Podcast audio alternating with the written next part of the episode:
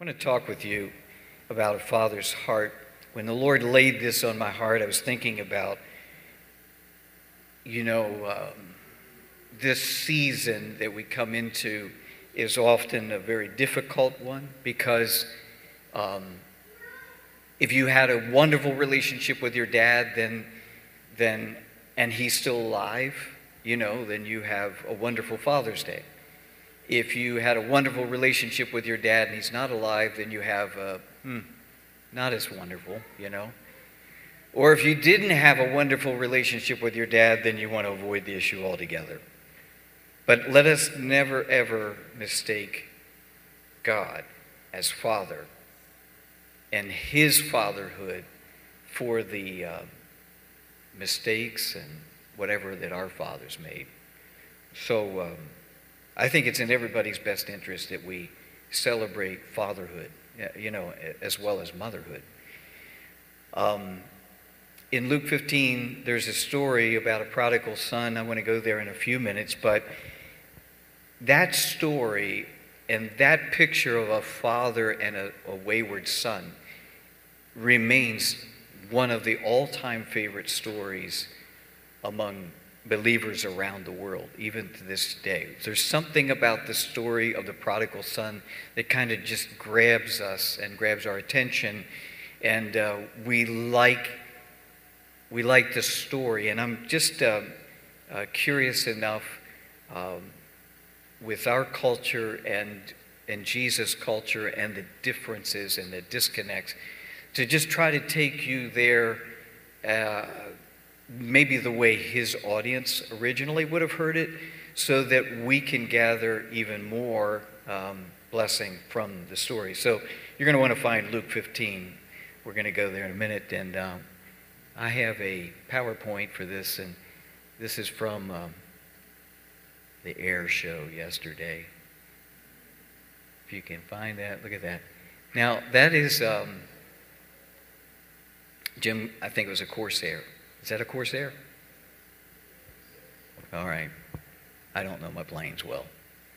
But Jim's in that cockpit right there. No, he wishes he was in that. He's been in a cockpit, but not that one, you know. But um, that was shot live yesterday and a few other things, you know.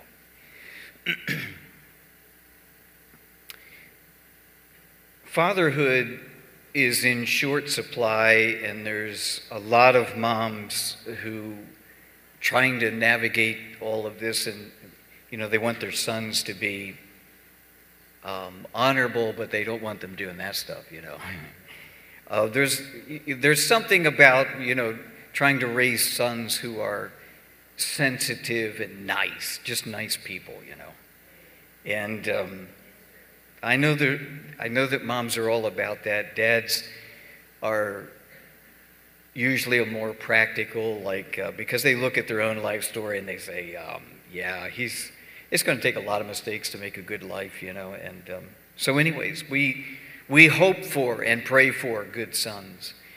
But I want to take a look at this story and this particular son and what he did, and. Um, I want to learn something about God's heart from it. I think there's something very, very key to understanding God and his heart by looking at this particular story. Let me share a little story with you. It's a live, true story. It comes from my fatherhood experience. Uh, I received one of those phone calls that no dad ever wants to receive. Um, I get a phone call from a police officer. Police officer is informing me, Mr. Cline, that your son, David, has been involved in an accident and he's okay, but we need you to come and get him, right? And then I get to talk to David briefly, and then I go up the highway um, to the uh, ramp for 81, and I'm like, there's a traffic jam like crazy, and all of a sudden it comes to me, my son was in an accident, you know. And so I drive up the berm of the road. I get there uh, just in time to have the police officer come over to me, and he stops me before he brings David over, and he says, um, "It could have been serious. He's kind of shaken up. Don't be hard on him."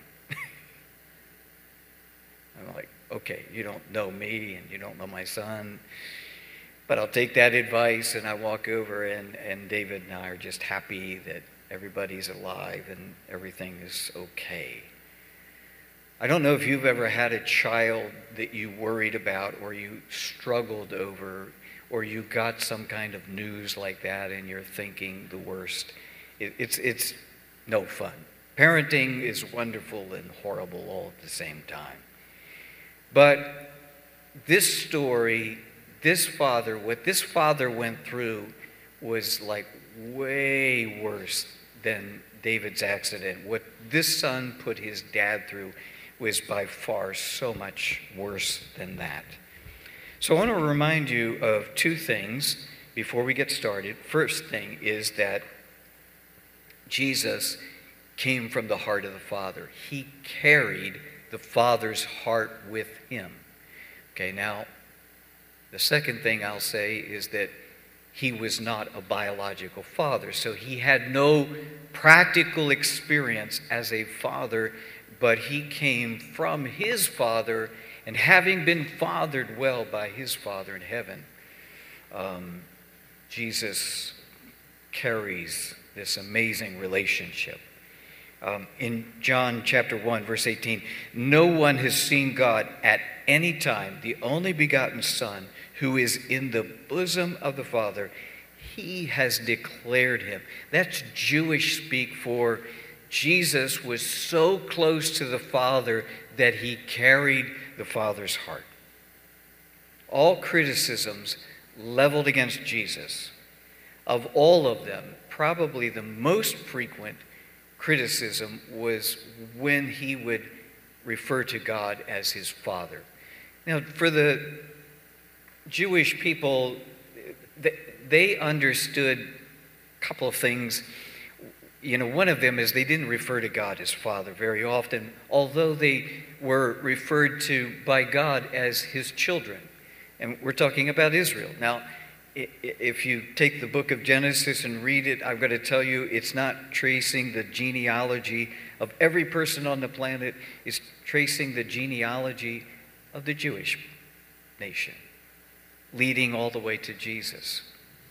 So when the prophets would come and speak for God, they would remind Israel that they were God's children. I know that there's a popular notation that, you know, God's the father of us all. He's the creator of us all.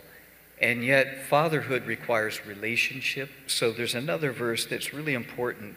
It's also uh, to be found in John chapter 1, and that is that Jesus came to his own, which would be his Jewish people, his Jewish friends, his Jewish families.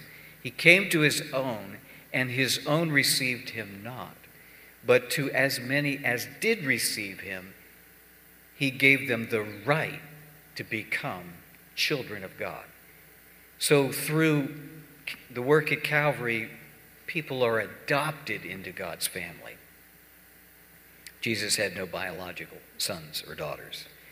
So, with that view in mind, Jesus is getting criticism for calling God his Father, and uh, Jesus came with the Father's heart. I want us to hear this story. In John, I'm sorry, Luke 15, um, now all the tax collectors and sinners were coming to him to listen to him both Pharisees and the scribes began to grumble, saying, This man receives sinners and eats with them. So that's another thing he got a lot of criticism for is that Jesus was famous for violating Sabbath, famous for eating with people who were of disrepute. Um, in the culture, in the custom, like, I mean, you can invite someone to dinner, and in our culture, and it just means, you know, we invited you to dinner. It could mean that, you know, we want to be friends. It could mean that we want to have a business relationship. It could mean that um, it's just the right thing to do. Uh, we want to get to know our, our kids friends who you know so anyways we invite people to come to dinner for all kinds of reasons but in this jewish culture it would be unheard of um, to receive anyone into your home or to be received in anyone's home unless you were receiving each other. You're, by eating together, you're essentially saying, I'm good with you. Whoever you are, I'm good with you. Let's and w- let's move towards covenant. Let's move towards a relationship that is established on a covenantal level. So when Jesus would eat with um, people of disrespect, um, okay, do they keep kosher? Do they, you know, are they are they Jewish and they're backslidden? They're not keeping kosher.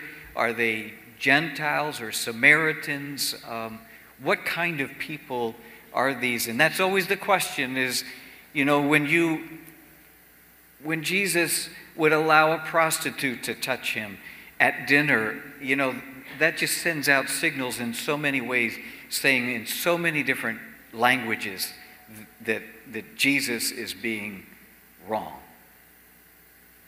Now, we have so much of Christianity in our culture left as remnants so that many of us would say, no, no, that's just really the way to be a nice person, to be a nice human, is to not judge people, to, to respect them, to receive them. But it, it was way different in Jesus' culture. So, you know, to receive them and eat with them is really essentially to saying, I'm good with you. And I hope you'll be good with me. Let's have a friendship. So, Jesus is being criticized by the religious leaders for eating with sinners. And there's some kind of an explanation that needs to be, give, be given, and Jesus does what he classically does is that he teaches them a parable which is made, made of or comprised of two parts. In, in rabbinic culture and language, you would give a person sort of a, a riddle and then you would give them the answer to the riddle, you know. Or it, it was called Mashel and Nimshel. So what, what Jesus would often do is he would give the riddle but not give the answer, you know. So you had to go to him and say, what did that mean? I didn't get it, you know. And, and Jesus was trying to establish relationship, you know. Well, what he does in this case is he's going to answer their question, and they didn't ask the question, they just grumbled and complained at him. And he's going to answer it by giving uh, uh, three stories. And uh, you've got a lost coin, you've got a lost sheep, and you've got a lost boy. And it's that lost boy story that we want to focus in, in on. But at the end of this, when he gives the answer to the riddle, he, what he's doing is he's trying to get them to see that they should be receiving these people. It's not that why does he receive them? But what is wrong with them that they, as religious leaders, why aren't they receiving people who, you know, well, on another occasion, Jesus said, you know, it's really sick people that hang out at the doctors, right? You know, so, so the fact that people were hanging around Jesus means that they were looking for an answer. They were looking for healing. They were looking for a relationship. They were looking for an answer to the riddle to their life. And the fact that they were hanging around him just meant that he was being a good doctor. You don't applaud a doctor for accepting or receiving sick people. That's what they do, you know. And so it's, it's kind of in that backdrop that Jesus begins to teach them a story. And like right when the story should be like really understood by everything, then Jesus takes a turn. And I want to show you that here. So if we go to uh, Luke 15 and verse number 11, he said, A man had two sons. Well, that's common. The youngest of them said to his father, Father, give me the share of the estate that falls to me. That's not common. First of all, should be the eldest son coming. And secondly, to ask for your inheritance before your father dies is essentially saying, I can't wait for you to die. I can't wait for you to da- uh, die, Dad. I, I, I want to go and experience life, and I can't wait for you to die so that I can get an inheritance, which, by the way, wouldn't come to him anyways. It would have went to his brother. So he's asking for a good old American democracy kind of thing is everybody shares everything. You know, we, everybody is equal, you know. So um, as a younger son, he is asking his dad to either hurry up and die, or if that can't be arranged, to just give him the inheritance right now. Which would really mean that his older brother would receive the inheritance, and then he'd have to wait for his older brother to die to get that inheritance. Um, by the way, the elder son is the, uh, the guy that, well, we kind of struggle with him in this story because he, uh, he doesn't act very becomingly. And, and, uh, but part of the mystery is understanding that this younger brother not only offended his dad, but offended his older brother as well. All right. The younger, the younger of them said to his father, Father, give me the share of the inheritance that falls to me. So he, the father, the father didn't argue. This is not heard of either. The father didn't argue, he just divided it. It means that the dad's living on a third, the elder brother's living on a third, and now a third is going to this younger one. And not many days later, the younger son gathered everything together and he went on a journey to a distant country. Again, unheard of. When you got married, you built onto your dad's house. I mean, that's just how it was done. Like to, to go on a journey, to go to a distant land, is essentially to say, I want nothing to do with my dad. I want nothing to do with this house. I don't, I don't, I don't want to serve your God. I don't want to be with your people. I want to go and have fun. So a distant country would always mean something Gentile, which so he's deliberately choosing to leave a kosher neighborhood and go to a, an unclean, uh, unkosher neighborhood. So he did this, and er, he gathered everything together and went on a journey to a distant country, and there he squandered his estate. He blew all his money. He squandered his estate with loose living. That means he bought a lot of alcohol. He bought a lot of prostitutes. He, you know, rode high, probably gambling, um, etc. He's, you know, he's living as a high roller. He's living as a, a person who has no, no um, resemblance of a, a devout Jewish man, a, an honorable son who would be honoring his dad. He is dishonoring his dad in so many ways that you can't even begin to imagine. The reason we can't begin to imagine is because we know stories like this. I mean, people do these kind of things. Some sons do this kind of thing. They get with the wrong crowd, go with the wrong kids, and they go after things with different value, be it different people with different values, and etc. So we look at it and we say, that's just, you know, a rebellious son. But again, unheard of in Jesus' day. So the religious leaders are sitting there on the edge of their seats saying, what is going to happen to this boy because he is being so disrespectful in so many ways. Now, when he spent everything that he had, a severe famine occurred in the country and he began to be impoverished. So he's living high, and all of a sudden he hits bottom because the economy goes south. The religious leaders would say, "Uh huh, uh huh. You know, this is this is justice. This is how it happens.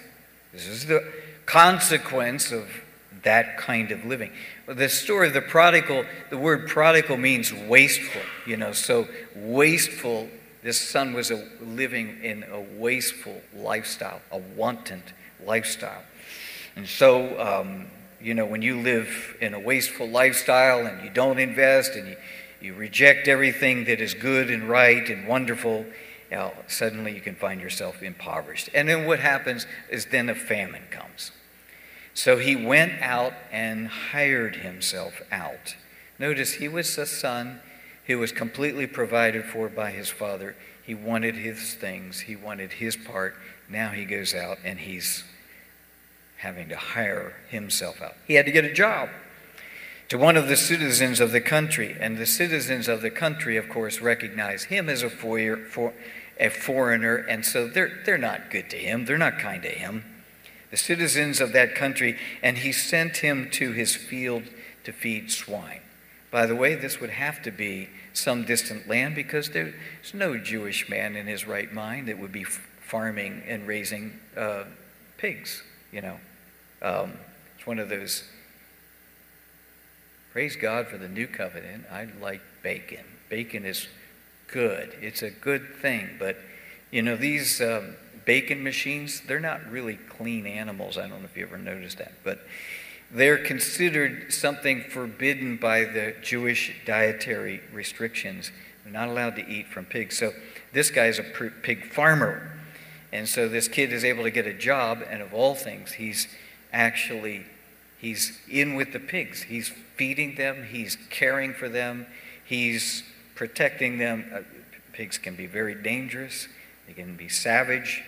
Uh, you would never want to fall down and hit your head on a rock in a pig pen because when they come looking for you, there'd be nothing left of you. They would devour you. But this kid gets so hungry in verse number 16 says he would gladly have filled his stomach with the pods. So he went from extravagance to poverty. And now he's so hungry, he would gladly have eaten the carob pods. And, you know, they're, you could eat them, humans have. It's, it's not, it's one of the most common trees in Israel. But uh, they usually feed it to the animals because it's, it's not great food and it's not good for you, you know. So he would gladly have eaten these pods that had been given to the pigs so that he could fill his stomach. And this is the point where the Jewish people would say, okay, now he's hit rock bottom. Like, he's working for a pig farmer, and now he's wishing he could eat what the pigs don't eat. You know, when anything they leave, you know, if he could just eat that. And this is where the, the Jewish mind would say, okay, now we need the riddle to be explained. But Jesus goes on further. Verse 17 When he came to his senses, he began to say, How many of my father's hired men, again, his, his dad was an honorable man, and he had servants too. But he fed them, he clothed them, he housed them, he took care of them. How many of my father's hired men have more than enough bread, but I'm dying with hunger? Again, the people that he's hanging out with, actually, when the money ran out, the love ran out. When the money was gone, there's no relationship, and they treated him worse than a citizen.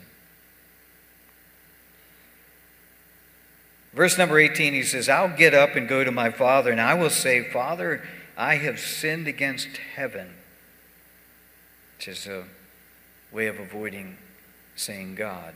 I don't even want to go there. I just, I've sinned against heaven, and now this has happened to me.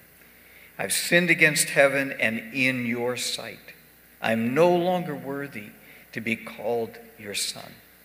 Make me as one of your hired men. Just, just hire me as a servant. Once again, Jewish audience would expect that, that now he's really at rock bottom because now he has to go back to his dad and confess that his dad was right, he was wrong, and, you know. But Jesus goes further.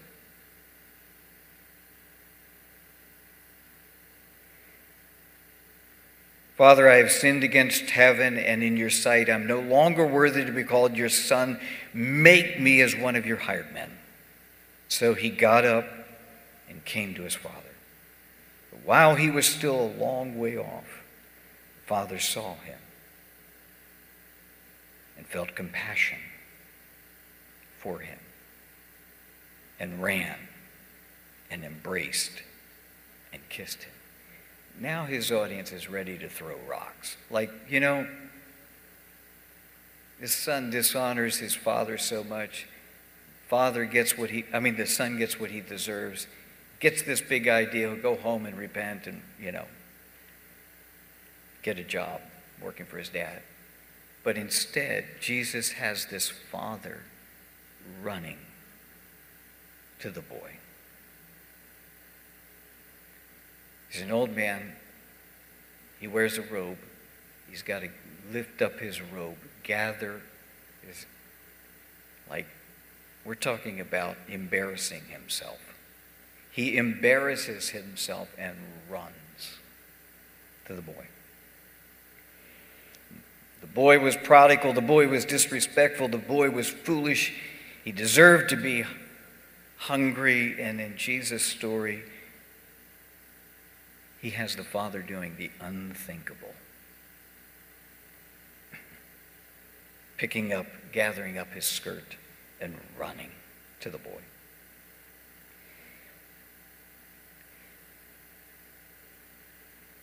When he was still a long way off. Which means that that, that father prayed every day for that boy to come home. And that father looked every day for that boy to come home. And on this particular day, that father sees what might be his son. And he's going to take the chance that this is him. I got to tell you that from the distance, this boy probably looked nothing like the son that walked out of the house. But his heart recognized his son gathers up his skirt and he runs to him because he feels compassion for him. When he catches up with the boy, he embraces him and he kisses him. And, you know, his, Jesus' audience would be going like, oh, yuck, you know? Like, you know, telling a bunch of sixth grade girls that that one of their friends kissed a boy and they were going, oh, yeah, you know, and th- like this is so on, you know, the boy is so unclean. He's been with who knows what, who knows what he's bringing home, who know, you know, and he looks like a mess. He smells like pigs, and he's emaciated. He feels this compassion. Feels this love because it's his son. It is his son. And I'm telling you, there isn't any father worth their salt that don't feel that for their sons. Which is, by the way, why we fathers often make many mistakes because we, we love our kids. They can be wrong. They can be really wrong. And we'll defend them. Everybody else knows you're an idiot. But why, why do dads defend their prodigals. It's because they love them. It's because they love them. He embraces this son, and the son begins this well rehearsed speech that since he left the pig pen, he's thinking the whole time here's what I'm going to say. Here's what I'm going to say. Father, I have sinned against heaven and in your sight I'm no longer worthy to be called your son. And he doesn't even get the rest of the words out, and the father stops him. But the father said to the slaves, Quickly bring the best robe, put it on him, put a ring on his hand, sandals on his feet, bring the fatted calf, kill it, and let us eat and celebrate. For this son of mine was dead and has come to life again. He, has lo- he was lost and he has been found. And they began to celebrate. Jesus has dis- just described why he eats with sinners. Jesus has just described to them why it is that he will sit with someone and eat with them. Why is that? Because they will eat with him. If they will eat with him, and he clearly stood for the Father, and with the Father's heart, he clearly stood for God. If they received him, how could he not receive them? Jesus' audience is now once again ready to throw hymn books. I mean, they're, this, is, this is ridiculous. This is not how it's done. This is not the way it is done. By the way, the true inheritance wasn't the money, the true inheritance wasn't the property. The true inheritance in the Father's house was that Father's heart. And that Father's heart had all the generosity it needed to give his son whatever he needed. So, in that case, the older brother missed it too. Jesus is saying to them, There's a Father in heaven. And He has been working, He's been anticipating, He's been waiting for His sons and daughters to return home. And so He sent Jesus, His Son, His only Son, His only begotten Son so that Jesus might welcome home prodigals.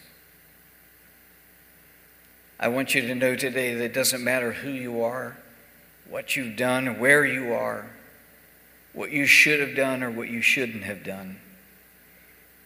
Father runs to prodigals. Father runs to addicts. Father runs to adulterers and adulteresses. Father runs to homosexuals. Father runs to hypocrites. Father runs to the broken and the needy and the bleeding. Father runs. It, when we sing that He is good, it's like the most frustrating thing in my own heart because it's like the most understated thing you could make about God. It, it, it, he is so much more than good. He is gracious, He's righteous, He's altogether absolutely unconcerned with becoming defiled by our defilement. Our sin does not put Him off. Our hideous behaviors and activities doesn't make God turn a prudish ear away from us. Actually, the scripture says that where sin abounded, grace much more. So it, it, it's actually that no matter what pig pen we find ourselves in, the greater the stink, the greater the stench, the greater the drawl of God's grace. And the Father is running towards us at warp speed. He is running toward this country at warp speed because He knows He's going to honor His Son. He knows that He's going to do something so amazing. Can I just remind you how far we have fallen? Adam was created to rule and to reign with God. He was created in the very image and the likeness of God. And Adam and Eve were able to co create together with God. Adam had everything that the serpent wanted. Adam had the attention and the devotion and the love of God. The serpent was, was literally a, a snake in the grass who had no right or no care. He wanted to be like God. And here Adam and Eve were as like God as they could possibly be. You have no way of understanding. We have no way of understanding because we talk about Adam's fall like, you know, that God created him one hour and by the seven or eight hours later he had fallen. Let me tell you something. Adam walked with God. Adam walked with God. Adam called stars by name. Everything was given into his hand. Adam was an amazing creature. And if you want to compare Jesus to anything, he's come from the heart of the Father. He's come with the Father's heart. And according to Philippians 2, he laid aside all of his divinity and became a man like Adam. He's a second Adam. So what you see Adam doing, uh, what you see Jesus doing, is what Adam would have done. What you see Jesus doing is what the Father would do. What you see Jesus doing is a re- representation of what God's hope, dreams, and plans were for Adam. But thank God he sent his son, Jesus Christ, not just to show us the Father's heart, but to die so that we could be adopted into his family, so that you and I could get out of the cesspool and the, the pig pen of our life, that we could put away the filth and the stench and the, uh, uh, the clothing of our past and of our fallenness. We could unrobe all that stuff, and God could robe us with righteousness could put a ring of authority on us, could put sandals on our feet.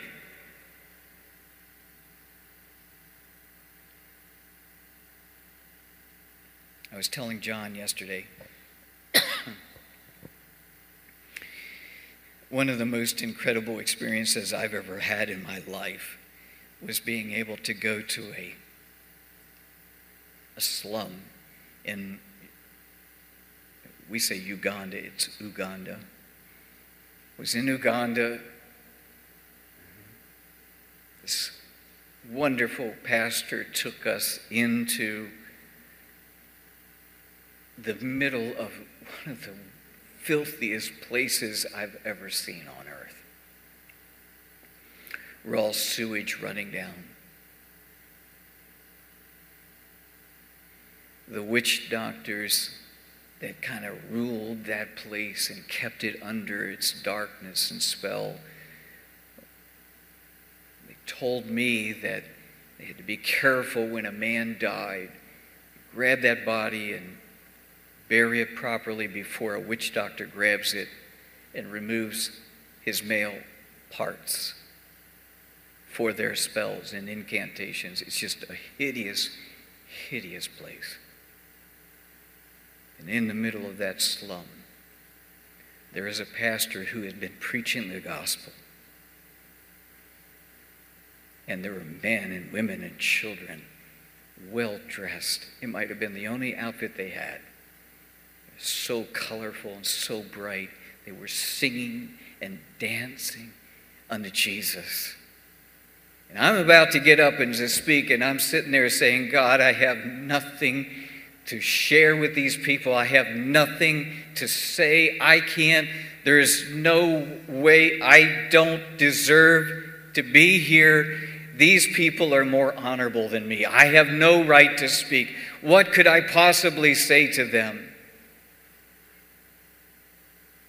And the Spirit of God pricked my heart and said, I want you to ask them why I created them. So I got in front of this beautiful audience of uh, 150 people or more in the middle of all this filth and stench and adversity. It's just horrible. I said, I am here 7,000 miles away from home, and God sent me to ask you a question. Question is something I heard my friend say one time. Question is, why did God create you? One by one, people started sheepishly lifting their hands up and they'd say, He created us to worship Him. I said, That's good. I, I believe that. You know. He created us to serve Him. That's good. I believe that too. One thing after another, all the things that you and I would say. And I looked him in the eyes, and I'm here to tell you today that God created you to love you. God created you to love you. The Spirit of God erupted in that place, and we had, we had, a, we had a service.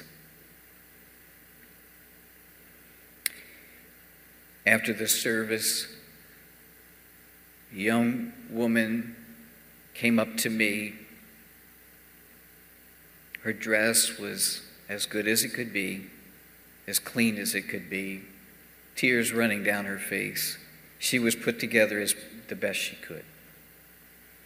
And she said, Pastor, I want to thank you. And I said, Oh, no, I want to thank you. I said, You have no idea.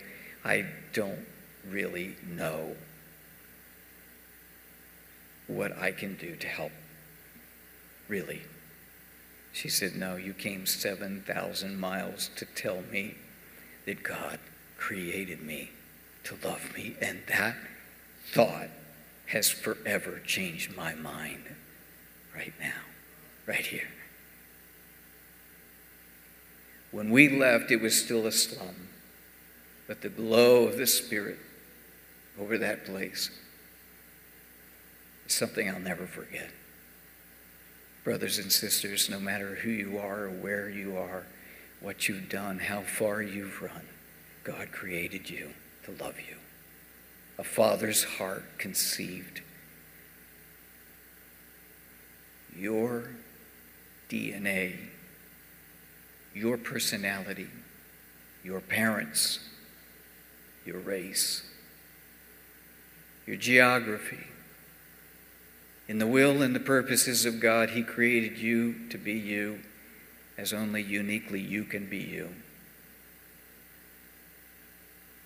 In the hopes that you would turn and love Him. And by loving Him, He would begin to change and to transform us. All of our life experiences, all that went wrong, all that went right, all that should change, all those things became a part of what God used to make you uniquely you and to reflect His image and His likeness. And when you do, and when you begin to love Him and you begin to raise your hand and worship Him, all of a sudden the beauty of the Lord comes upon you. And as the beauty of the Lord rests upon you, there is an amazing attraction that begins to happen, and God begins to call and to draw prodigals. I'm telling you this because not only do you need to hear that, but our city around us needs to hear this as well. Central Pennsylvania needs to know this. Uh, the, our country needs to know this. Would you please stand up with me? We need to understand that God has created us to love us, but He created them to love them as well. He created them to love Him as well. And it doesn't matter where they are or what cesspool they find themselves in. Yes, I have particular things that God has convicted me of that I really believe that God wants to put His finger on and He wants to change. I am really, really pursuing. I am after this thing, uh, this uh, bipolar mental health uh, condition. I really believe that God wants to deliver people from that. They're some of the most creative, beautiful people on the planet. I really believe with all my heart that there are people who are addicted to uh, drugs and alcohol and all kinds of uh, illicit things. Uh, they're addicted to that. And I really believe with all my heart that God is about to step in the middle of this slum that you and I live in. He's about ready to step into this slum and say, Hey, I created you to love you. The Father created you to love you. He wants you to know that He loves you. I believe that God's about to drain the swamp. I believe that God's about to drain the slum. I believe that God is about to set prisoners free. Do you? Just need to put this little caveat in. If you go and read the rest of the story, the problem wasn't with God, the problem wasn't with Jesus, the problem was with the older brother. He couldn't celebrate them coming home. Somehow, some way, he just could not celebrate. It's like God's not fair. I've been an honest, hardworking person. I've tithed. I've done everything I should, and and yet when they walk in this church, they walk into this door. Suddenly, the Spirit of God transforms their life. It's like God jumps over all my prayers and answers theirs. Well, hello. You know that He loves you. You're supposed to know that. They don't yet. That's why He does that. He is so gracious. He is so good. He is so kind. What's wrong with us? What's wrong with us? What's wrong with me? We have got to catch the Father's heart.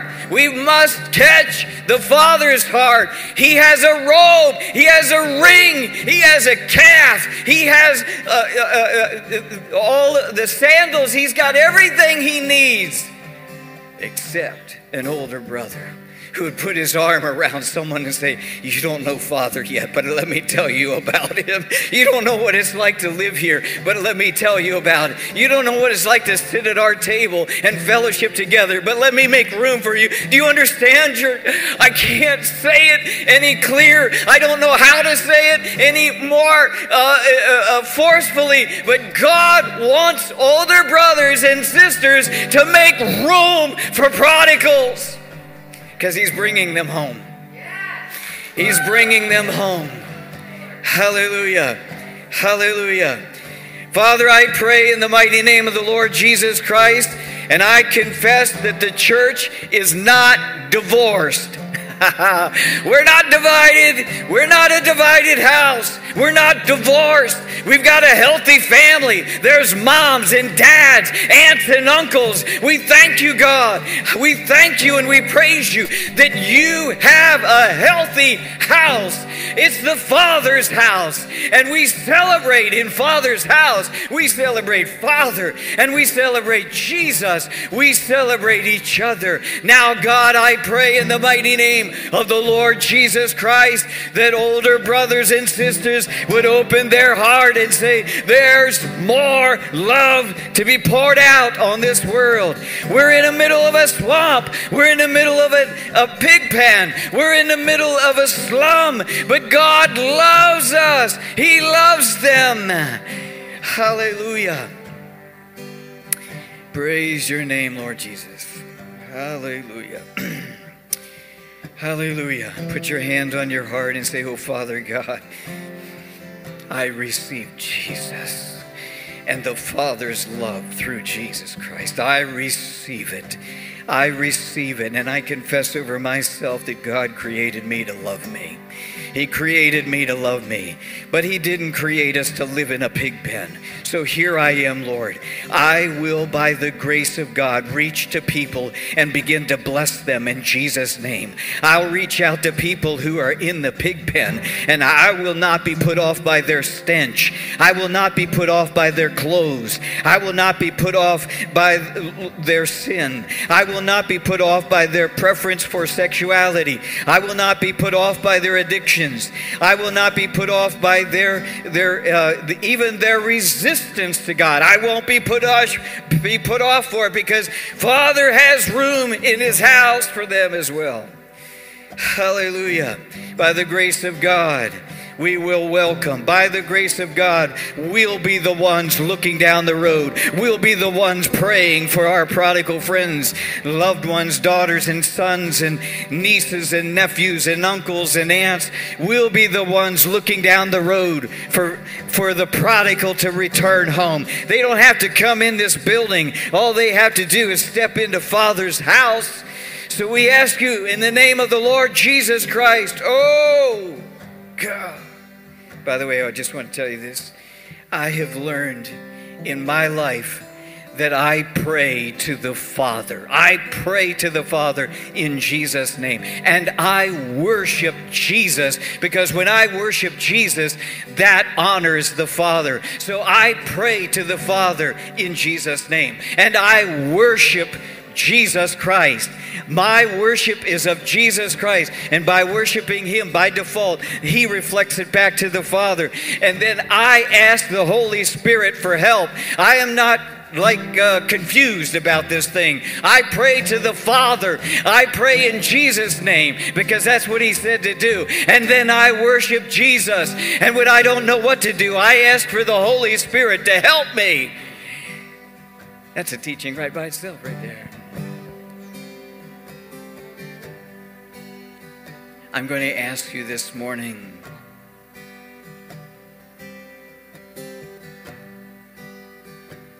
Do you love Father's house? Do you love Father's work? Do you love Father's sons? And do you love the prodigal? Every time I ask these questions, it's like I know what's coming this week. I know it. Bring it on. There's more room in Father's house. There's more.